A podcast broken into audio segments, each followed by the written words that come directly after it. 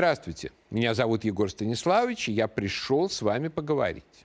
Говорить мы будем о том, когда же настанет тот вожделенный для некоторых групп лиц момент, когда в России, как и во всем цивилизованном мире, запретят русский язык, да уж и русских заодно.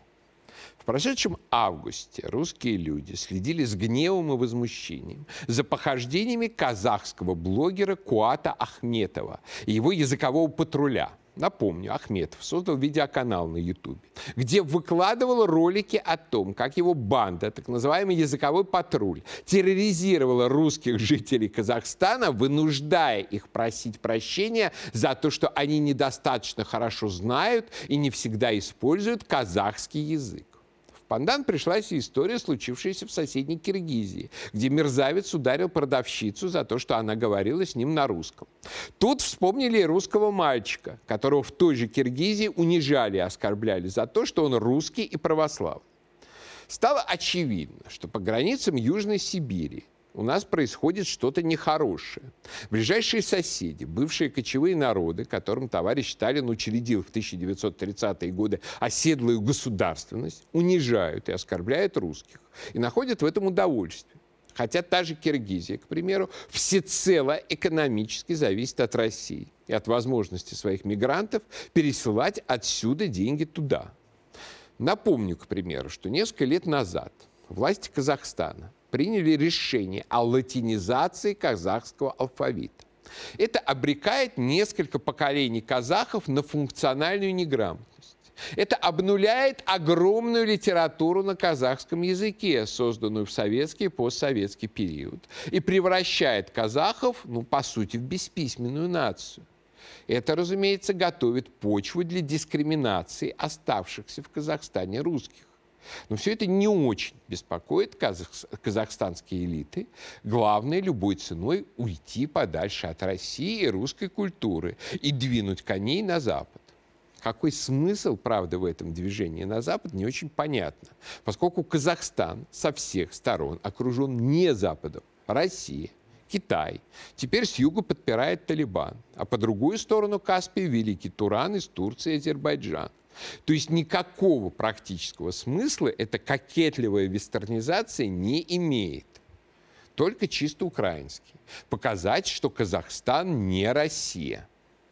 В конечном счете, дружными жалобами в сети канал Куата Ахметова на Ютубе был заблокирован. А казахские власти начали уголовное преследование блогера. Впрочем, чисто символическое. Ему дали убежать за границу, и теперь он кантуется где-то между Грузией и Украиной то есть дали уйти. Тут характерно сопоставление с другим казахским блогером Ермеком Тачибековым, который получил от казахской Фемиды 7 лет строгого режима за критику русофобской политики казахских властей. Я неоднократно пересекался с Ермеком в интернете. Мы комментировали друг друга, дискутировали, даже горячо спорили, так как он не лишен ностальгии по СССР, которая мне совершенно чужда.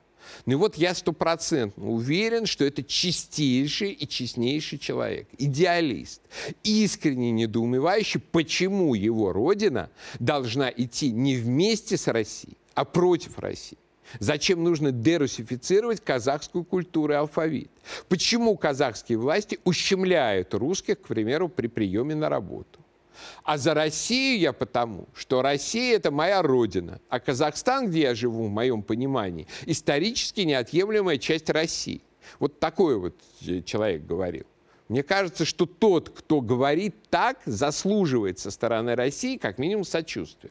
Однако наши власти почему-то больше всего боятся расстроить казахских русофобов.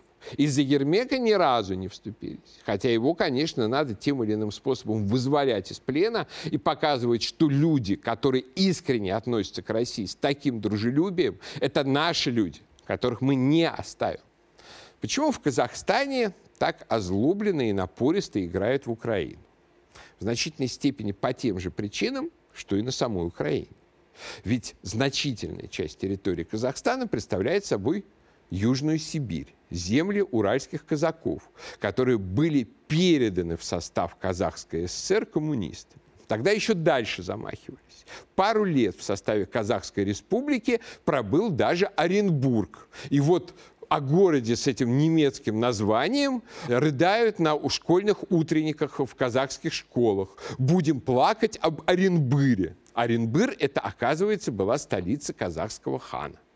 Вот казахскому руководству и при Назарбаеве, и сейчас было важно доказать, что все эти северные земли Казахстана – это природные исторические казахские земли. Природнее некуда. Для этого на север, в Астану, которая теперь именуется Нур-Султан, была перенесена столица. Для этого русских гнобили так, чтобы они пореже вспоминали о том, что они русские. Молодые русские, кстати, как правило, стараются перебраться из Казахстана в Россию и строить жизнь уже здесь. На что же рассчитывают при этом казахстанские, киргизские и прочие русофобские элиты? Конечно, они больше всего рассчитывают на то, что никакой сильной России в будущем не будет. А будет, наоборот, развал России по образцу развала Советского Союза, где-нибудь на следующем историческом повороте. И тогда коллективный Куат Ахметов будет пановать и плясать джигу на нашей могиле. Возможно ли такое? Ну, в принципе, ничего невозможного тут тоже, конечно, нет. Тем более, что в самой России достаточно сил – направленных на то, чтобы избавить ее от русских и от русского языка. Так что рядом с ними блогер Куат Ахметов просто жалкий дилетант.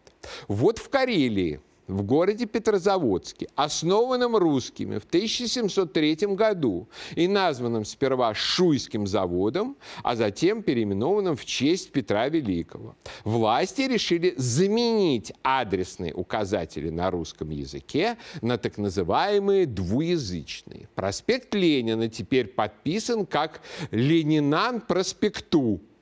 При русских эта улица была Бородинской в честь Бородинской битвы.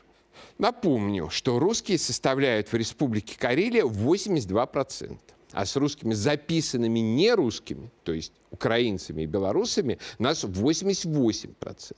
Поскольку единого литературного карельского языка не существует, организаторы акции для переименования улиц в русском городе выбрали один из карельских диалектов – ливиковский.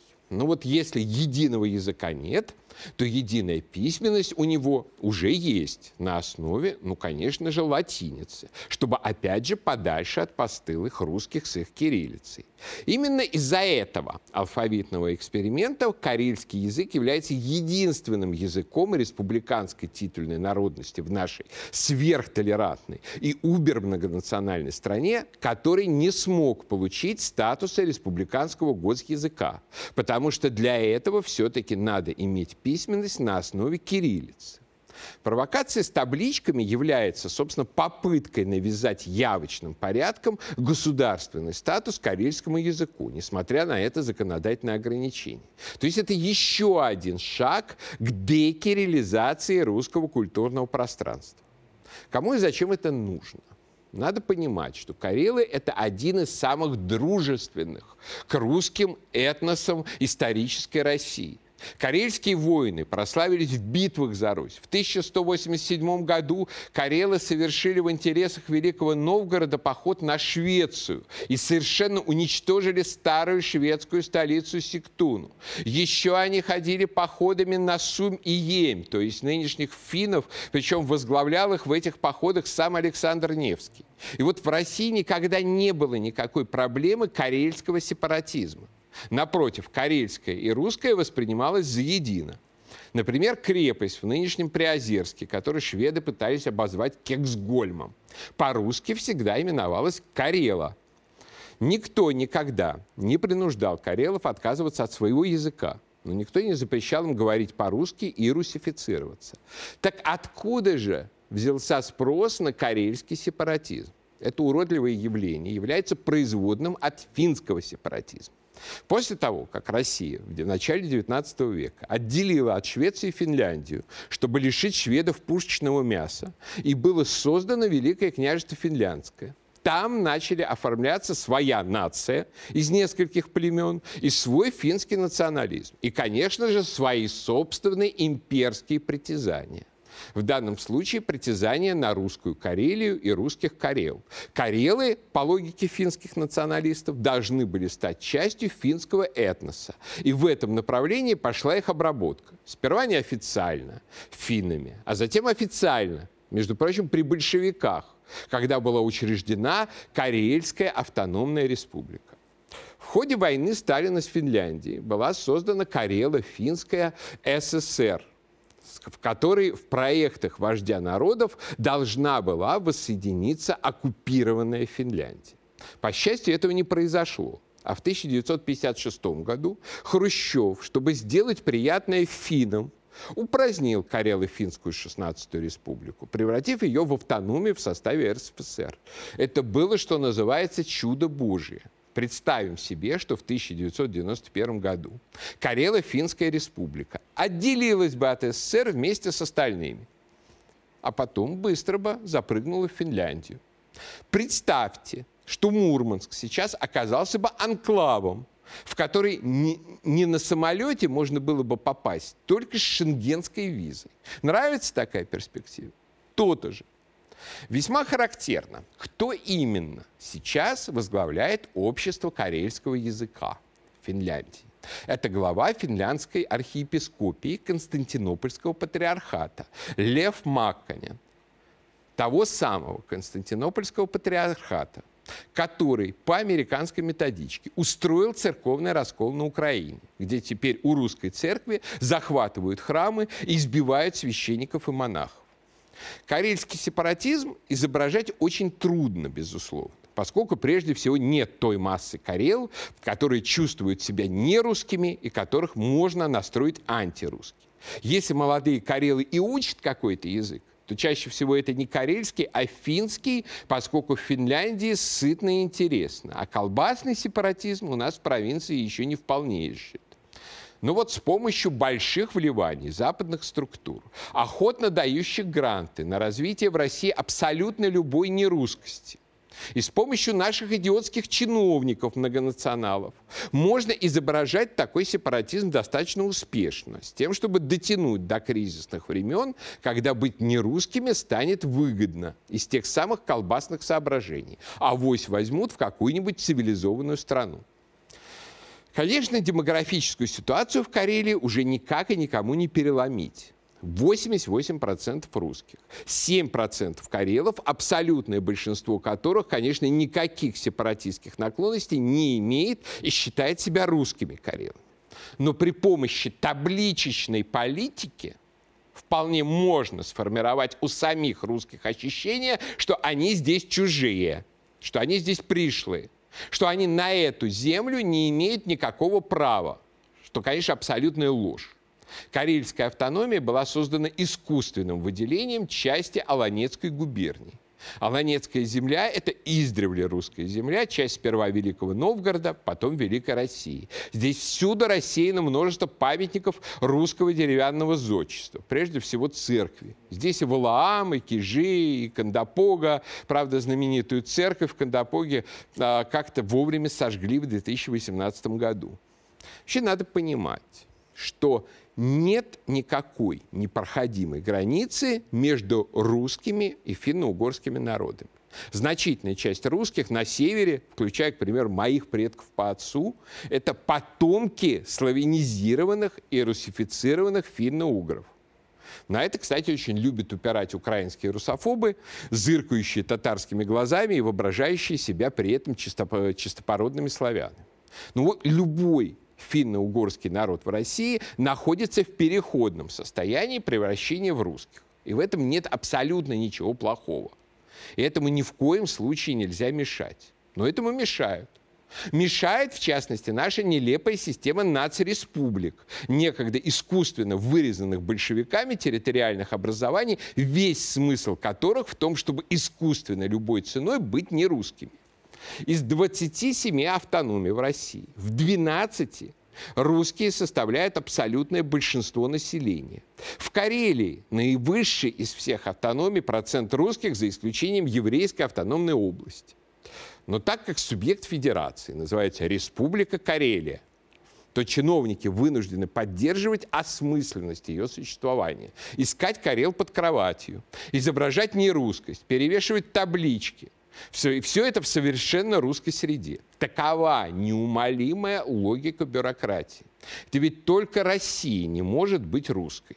Это ведь только в Вологодской области, ее 93% русских, обязаны быть многонациональной. А вот Карелия обязана быть карельской. То есть в, логе, в этой логике не русской. Или Хакасия с ее 80% русских обязана быть хакасской. Даже еврейская автономная область обязана быть еврейской, о чем нам сообщают в вывеске на вокзале Биробиджана. Но еврейская автономная область, по счастью, не граничит с Израилем. А вот Карелия граничит с Финляндией где есть полно экстремистских партий и групп, мечтающих о Великой Финляндии и уверенных, что Карелы – это оккупированные русскими финны. Надо понимать, что в современном мире нет никаких маленьких, гордых, независимых народов, чью уникальность и самобытность надо уважать и лелеять. Есть либо народы, которые ассимилируются с нашим этносом, либо народы, которые будут ассимилироваться с каким-то другим этносом, с большими имперскими притязаниями. От того, что вы станете дерусифицировать Карел, никаких самостоятельных Карел не появится. Они просто будут ассимилированы финами. И на это будет работать колбасно-шенгенский фактор. То есть чиновники, развешивающие на улицах русского города Петрозаводска латиноязычные таблички, это не ревнители национальной культуры и даже не распильщики. Это преступники, изменники Родины. Причем они даже не сепаратисты, они пособники иностранного империализма, в данном случае финского империализма. Я не случайно начал разговор с казахского блогера Куара Ахметова и его языковых патрулей.